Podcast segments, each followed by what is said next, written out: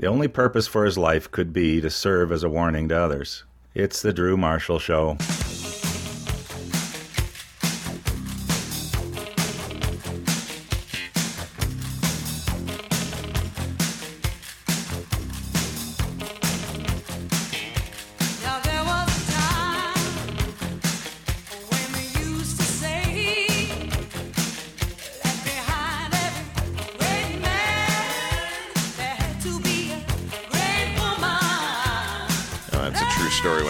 Our next guest. Ladies and gentlemen, you are listening to The Drew Marshall Show. Thanks for tuning in. We just had a, a brilliant conversation with one of the world's premier guitar players, Mister Tommy Emanuel. He'd be a good guest at uh, Saddleback. He would be. Or is it only the Crystal Cathedral that has musical guests? I don't know. I don't think I've ever watched the Crystal Cathedral other than to turn it off. In Sacred Privilege, Kay Warren confirms that being a pastor's wife does not mean being perfect. Uh, more vulnerable than ever, Kay Warren reveals the brokenness that resulted from childhood molestation, the allure of pornography, intense marital conflict, and temptation. Jerry, Jerry, Jerry! As well as depression and a distorted view of her worth. I think I said view. View of her worth. Losing a child to suicide could easily have been the catalyst for leaving ministry, but Kay's resilient faith and confidence in God's redemptive plan for her life has kept her feet firmly planted. The road has not been easy, but she has learned much along the way and can now confidently say that being a pastor's wife is truly a sacred privilege. And she joins us right now, all the way from... Are you in California right now, Kay Warren? Um, I yeah, that's what my G P S says, so it must be. That's what your G... Just look out the window. I, yeah, I do believe that's where I am. I do believe. How the heck are you? Um, well... You like honest, so I'll be honest. Uh, Mother's Day is a hard holiday for um, those of us who've lost children. So I um, I have the, I call it wonderful terrible, I guess, is the best. Because I am the most blessed person on the planet. I have two children who are married to amazing people, and they have five of the best grandchildren in the world. And I have, you know, a husband that I adore, and ministry. There's so much that is good in my life. Yeah. And there's this terrible hole where, um, where my son Matthew, you know, where he is, uh, where he fits in my heart. And so, and nothing and or anybody can, can take that place or, or make that sorrow any less. So in all honesty, I, I'm wonderful, terrible. So on Mother's Day, do people come up to you and go, "Hey, happy mother." Oh, I mean, Um, you know, and then they get all awkward with the conversation with you because they know what you've gone through, having you lost know, a son to suicide? Yeah, it, it's kind of a mix. There are people who um, just do the automatic, you know, it's the great, happy Mother's Day, happy Mother's Day, all that.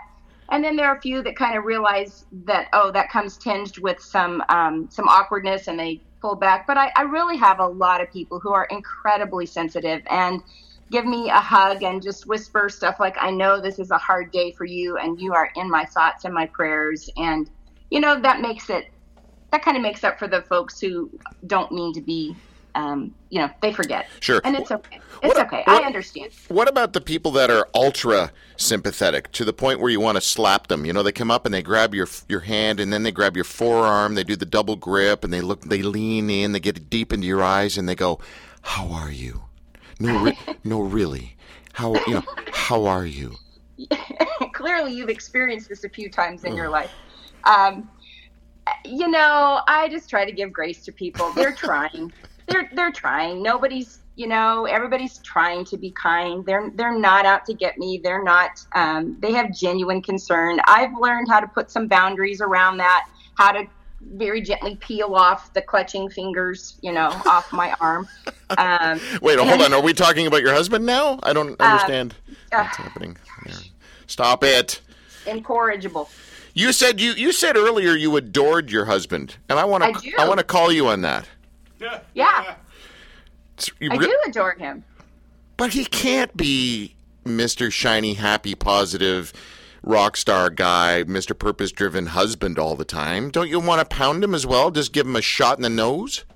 Of course, adoring people doesn't mean you don't get angry with them, or that they don't drive you crazy, or that you don't want to sometimes just, you know, kick them really hard under the table when they've said something incorrigible, as I'm sure your family does to you. Stop on it. Yeah, I adore you, Drew. Um, Shut up. Okay, you guys are not allowed to talk. People. You yeah. can adore people, and um, there he's he's a real person. Yeah. We had a big argument last night. I hope that makes you happy. Oh, it does make. Tell me about it. I yeah. want to know. Tell us everything. No, I will not tell you about it. But I can just say we're both really tired, and you know, the the got a little annoyed with each other, and had to do some conversation this morning of, you know, I'm really sorry for the jerk I was last night, and um, yeah, me too. I'm I was a jerk too, and I love you. And okay, let's keep going. So. Um, okay, are you That's real life. Are you sure you want to go to the places you went in your book with me on the show right now? Because y- well, I'm going to trust that you're going to use somewhat of a filter, dude. You're listening to the Drew Marshall Show. On the... I understand that, and okay. we can talk about it all. I wouldn't have put it in the book if I wasn't ready to talk about it. Okay, you're going to adore Drew by the end of this interview. Junior high boy. Well, hold on. There is no. Yeah. Um, okay.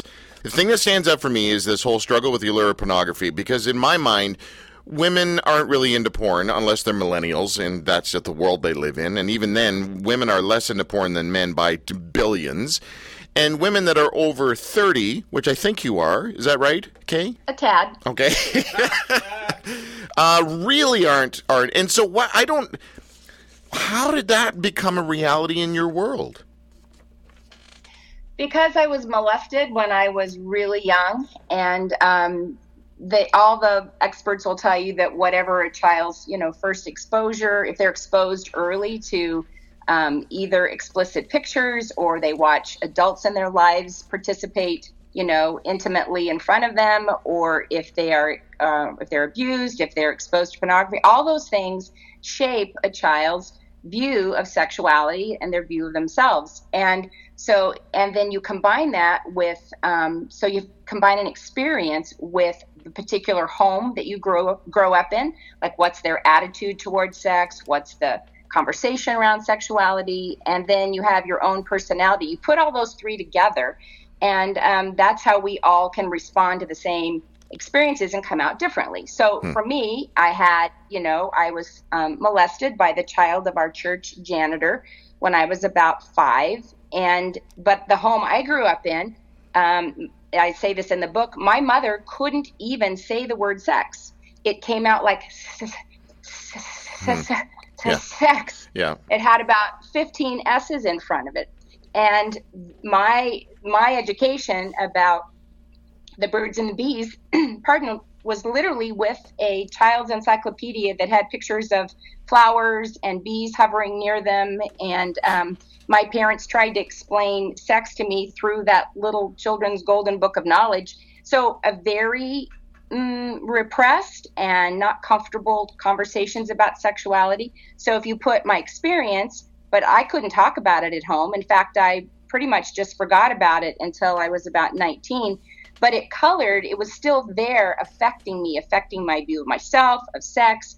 And so when I saw pornography at um, a neighbor's house where I was babysitting when I was twelve or thirteen, I knew I shouldn't look at it. I was, uh, I loved Jesus, and I wanted to be a good girl. And, um, but, but I had never seen it before, and it completely fascinated me.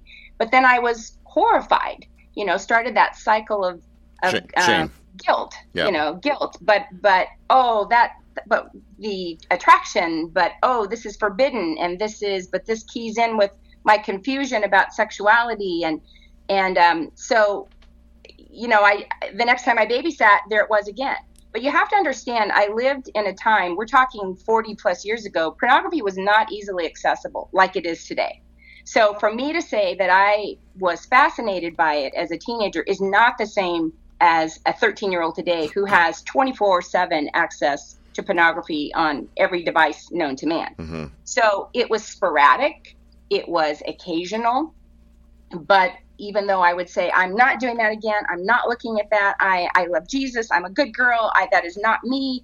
Um, sorry, I got this big frog in my throat. um, I just, it, when it presented itself on those rare occasions, I found myself um, looking at it again. And as I've, you know, I mean, I, I went to counseling when I was forty years old, because to a Christian sex uh, therapist, the best couple in the world, Doctor Cliff and Joyce Pinner. Mm. And it was because it had, it had all been broken and messed up and confused and chaotic for my whole life. And um, as I've learned, you know, it's when children are exposed early to abuse, or like I said, um, explicit pictures or watching other people, it messes with your sexuality. Well, did all of that play a role in, in the whole role of being a wife, let alone the, being a pastor's wife? And we all know that pastors and their wives uh, aren't allowed to have any problems ever. Uh, so did all of your dirty past play a role in this new role that you have as Mister and Missus Purpose Driven Life? Um, I think it had more influence over in our marriage than it did in my role, because Um, you know, just we, like I said, I grew up with such a sexually repressed family, and then had had an experience and had a couple other, you know, minor other experiences besides that, that were um, pretty traumatic, though, to me. Um, you know, it just, it affected our intimacy and our relationship, but I didn't really know why. I could, I couldn't, I didn't correlate what had happened to me with why we were experiencing difficulty in, in our physical relationship. Hmm. And then there was the shame. I wasn't going to tell anybody that. Yeah. Are you kidding me? Yep. I'm not talking about that to anybody else, let alone anybody in the church. So I suppose it did kind of, it, it reinforced that secrecy and that idea. It did kind of fit in then with that. Well, I can't tell anybody about that. I sure can't tell Um, the pastor where we're the youth pastor and wife. I, I can't talk to the senior pastor about this. So we just lived in misery. Um, the other parts of our marriage, you know, we're developing, we loved each other, we cared about each other, we um, started the church, but there was this part that was that such a, a crucial part. Our physical relationship was just messed up. And I was forty. Like I said, when, when I finally, um, Rick just, I remember the day he looked at me and said, "Honey, I am going to go to counseling about this, whether you do or not, because this is breaking my heart for you and for me. And I have to have some help. I've got to, I've got to figure, I don't know how to do this. I don't know how to, how to help in our marriage um, when you clearly are experience such suffering and brokenness." Mm. So I'm going, whether you do or not. Wow. Wow. Okay, uh, there's thirty-six topics we need to chat about in uh, seventeen minutes in total here, so I've got to I've got to move on. Uh, Kay Warren on the uh, on the line with us. She is. Can I just back up on the, because I'm leaving people at the um, how did I get from there to where I am? Yes, please. Okay, so um, that for me was a, a process of um, confronting um, what had happened to me, looking at it, being willing to talk about it. Talking to um, this amazing um, Christian sex therapist who helped me look at myself, helped me reprogram my thoughts and my mind, so that I can tell you today that pornography is not um, that is not a fight. I fight on a on a daily basis. I have I have learned what my what my limits are, what my triggers are. There are some there are books I don't read, there are movies I don't see, there are T V shows I'll turn, because I know for me that they're not. It's not healthy. Yeah. So. Um, I would I would just say it's not that I don't want to leave people thinking that somehow just something magical happened and I woke up one day and no longer was that a problem in my life, because that's not the way it works. Nope. Um, and for other people, I would really recommend Celebrate Recovery, because it is an incredible, incredible um, program to help uh, people with their hurts, habits, and hangups. So there's hope. Did you really want to come in uh, with that to let people know the journey that you took towards quote-unquote freedom? Or was it also important for you to not leave people with the thoughts that, oh, Kay Warren struggles with pornography even today? Because, and the reason, I'm getting to kind of a weird question on all this, and that comes down to one of the loneliest positions in the world to be in, if you are struggling with anything, is a pastor and a pastor's wife. Because you can't be a spiritual leader of a church and have ongoing struggles. Everything has to be, I used to. I used to have this problem. It's in my mm-hmm. past. Mm. That's a really good question. And um, I, I think my intent was not, yeah, my intent was was probably twofold. I, I do want people to know that there that you can grow, that you can recover from things that take you down. um, I can talk about other areas of my life that are that are current struggles that I don't have mastered, um, and I do. Um, I talk about um, being judgmental is is really something that that I struggle with, and that may sound small compared to pornography, but for me, being judgmental is a much greater thing to overcome yep. than pornography was. Yep. Because I, pornography I saw occasionally, and, and then my thoughts would go there. But being judgmental, I mean, the opportunity to be judgmental comes up, oh, you know, only a couple thousand times a day. so, um, so that's the place, you know, where I feel like I'm struggling now and continuing to struggle. And um, and I I live with depression. I've lived with low levels of depression, and it hasn't changed. Hmm. From the time I was a little girl, and I'm sixty-three, I still live with depression. Um, so yeah, there's stuff that, that is current, there's stuff in the past, but I also do want other people to find the freedom um, that really is out there. And um, you're, we're not, we're not consigned to live with um, our struggles to the point that we can't function. Yeah. Uh, Kay, I, by the way, the, the main reason to get this book, Sacred Privilege, Your Life and Ministry as a Pastor's Wife, is not if you're a pastor's wife. And it's not, um, I would say, sorry, this is just me putting my stuff on your book, so I'm, this is why you don't hire me for publicity. Um, it's because of the platform that people put you on, the pedestal that people put you on. We all need to see someone like you be real. More than a real person be real, because you're not real. You're Kay freaking Warren. You know what I mean? So it's really, it's really important for you to barf in this book, and you've done it. Thank you. Thank you for barfing, I think is what I just well, said. Well, you know, but, but part of that is because that's the only way I can stay sane. Yeah. I can't live with secrets. I, I, I suck at secrets. It, it ruins my life whenever I've got a secret. I've lived with secrets. I don't like them. I don't want them. I don't want other people to have to live with them. And I sure don't want people to think um, that that our lives are all together, because they're not. And um, so that was kind of the point, was to say, look, we all have stuff, um, whether you're a pastor, whether you're a politician, whether you're a celebrity, whoever you are, you're, you know, you're uh grocery store clerk, whoever you are, we've all got stuff. And um, it's so much better to live in freedom. I, I was telling somebody this week, I would rather live with the awkwardness of freedom and honesty than the awkwardness of secrecy. On the line with Kay Warren. Kay, just in regards to children and church and Mother's Day and you being a pastor's wife, by the way, does that title irk you, pastor's wife? Probably not, because I'm from, you know, an older generation, and that was what, it was actually an honored title. It wasn't, um, it wasn't seen as a slight or a, um, Um, you know, you're less than. It was actually a, a title of honor when I was growing up. And so, no, it doesn't bug me. Okay. All right. Just checking. I can see why it would.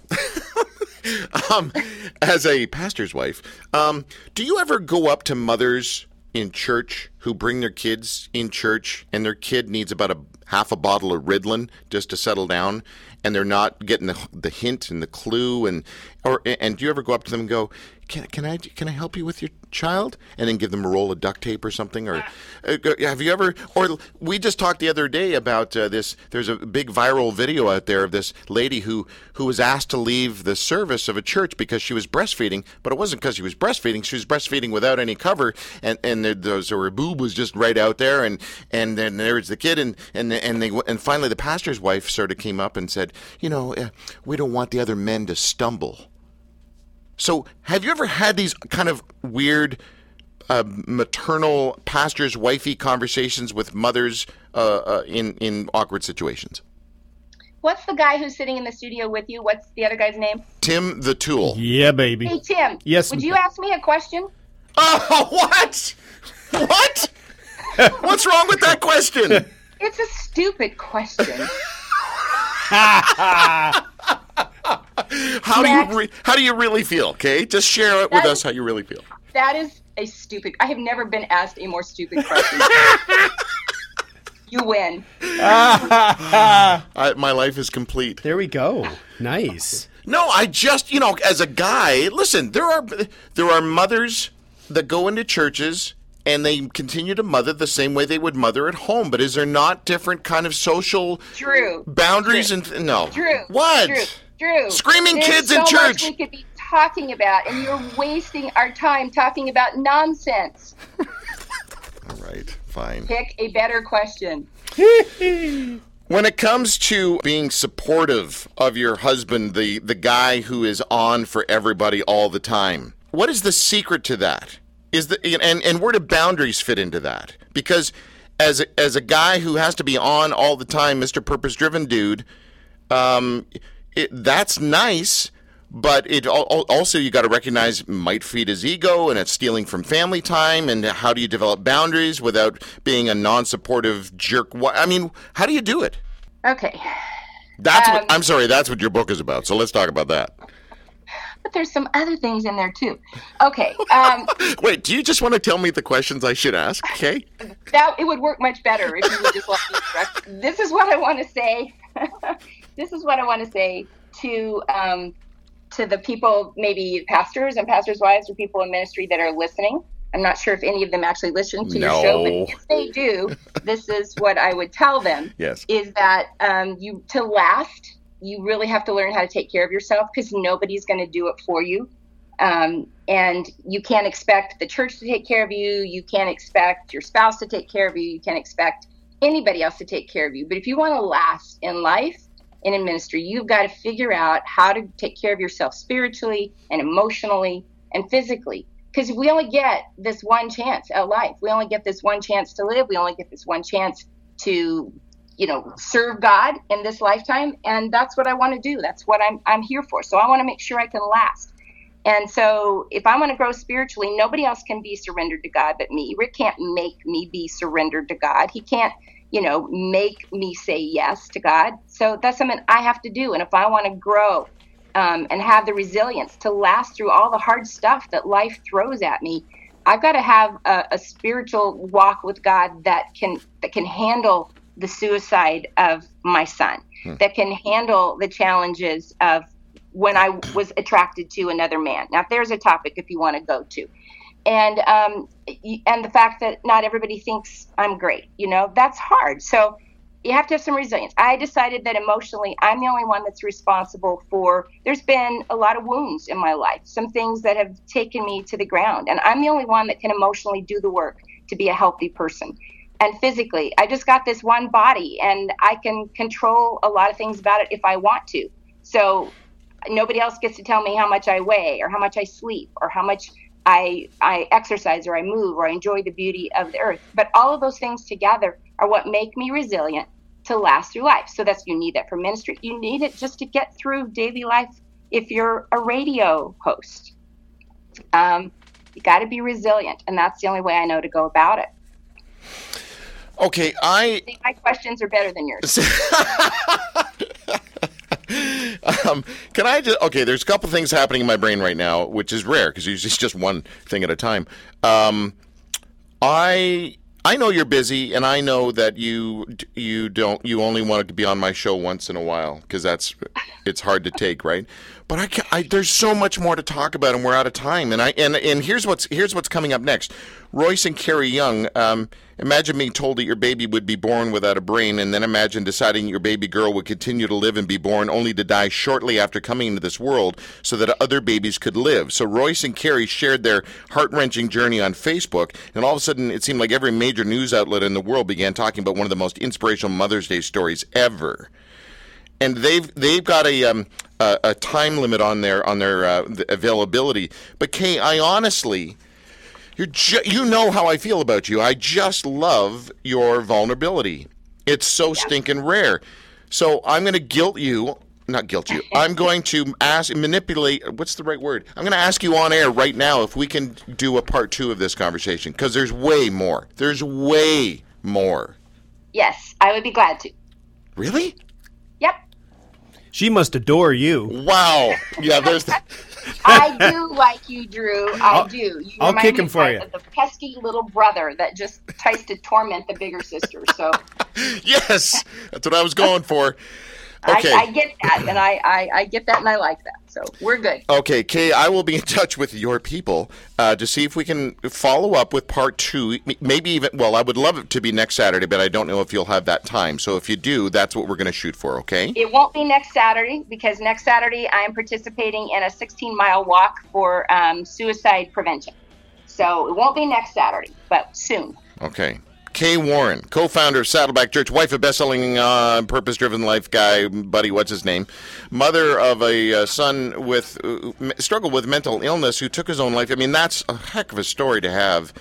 And, of course, author of this book where she just bears so much of her soul to everyone for the sake of others' healing. Author of this book, Sacred Privilege, Your Life and Ministry as a Pastor's Wife. You've got to get this book, and I don't give a holy grunt if you're a pastor's wife or not. This is a good book if you like to get below the surface. Kay, thank you so much. Would you please give your next guests, I don't know if they're going to be in person or on, on uh, you know, radio, I mean, um, telephone or whatever, yeah, but yeah. Would you give them my best? I certainly tell will. Tell them that um, I'm, I'm giving them a hug. Beautiful. Thank you, Kay. I, I, I actually like you. We'll talk again soon. Okay, bye. Bye-bye. Kay Warren on the Drew Marshall Show. That was fun. What a crazy lady. Totally schooled me. It was awesome. All right, short break, and when we come back, you know where we're going. Stay with us.